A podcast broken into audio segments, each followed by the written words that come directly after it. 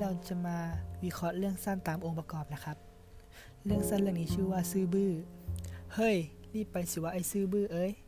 ท่าทางของเขาคงจะแปลได้ประมาณนั้น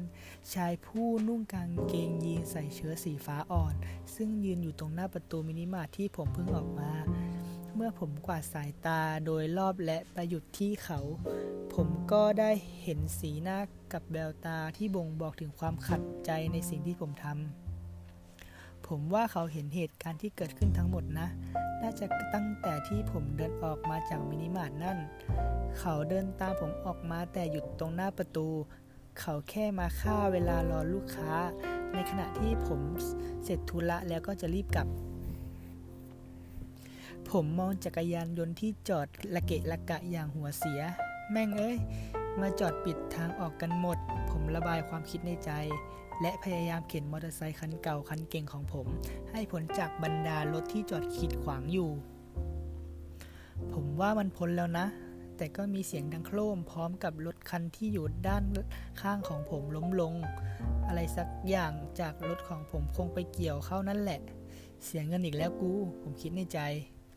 แต่ที่แน่ ๆ เจ้าของรถคันนั้น จะต้องหัวเสียบ้างไม่มากก็น้อย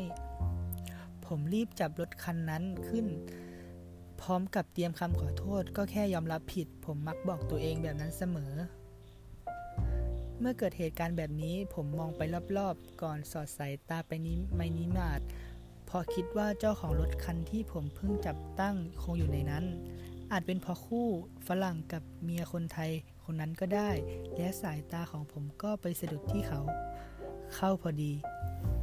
เฮ้ย รีบไปสิว่าไอ้ซื่อบื้อเอ้ย ใช่ท่าทางบุยใบของเขามันแปลได้แบบนั้นจริง ๆ กับความรู้สึกที่ปนเปกันไป ผมขับรถออกมาโดย ไม่ได้ขอบคุณเขาเลยด้วยซ้ำเขามีน้ำใจที่ช่วยสอนให้ผมรู้จักเอาตัวรอดด้วยวิธีที่ผมเคยถูกสอนว่ามันคือการเห็นแก่ตัว หรือว่าเป็นเพราะผมไม่เข้าใจโลกนะ ไม่เข้าใจสังคมหรือสัญชาตญาณการเอาตัวรอดของผมมันเสื่อมไปแล้ว หรือไม่ก็คงซื่อบื้อจริง ๆ นั่นแหละ จะมาวิเคราะห์ตามองค์ประกอบนะครับ 1. โครงเรื่องมอเตอร์ไซค์ที่เกี่ยวกันล้มนะครับ ตัวละครมีคนซื่อบื้อคนเล่าแล้วก็มอเตอร์ไซค์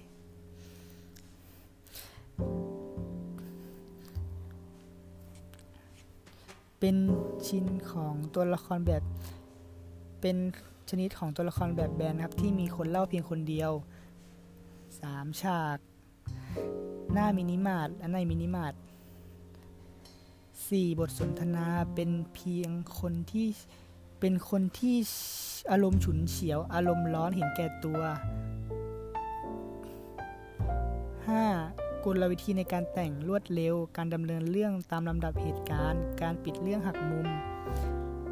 6. มุมมองในการเล่าเป็นมุมมองของคนที่เพิ่งออกจากมินิมาร์ท แก่นของเรื่อง ความซื่อบื้อของคนที่ไม่ยอมขอโทษและหนีไป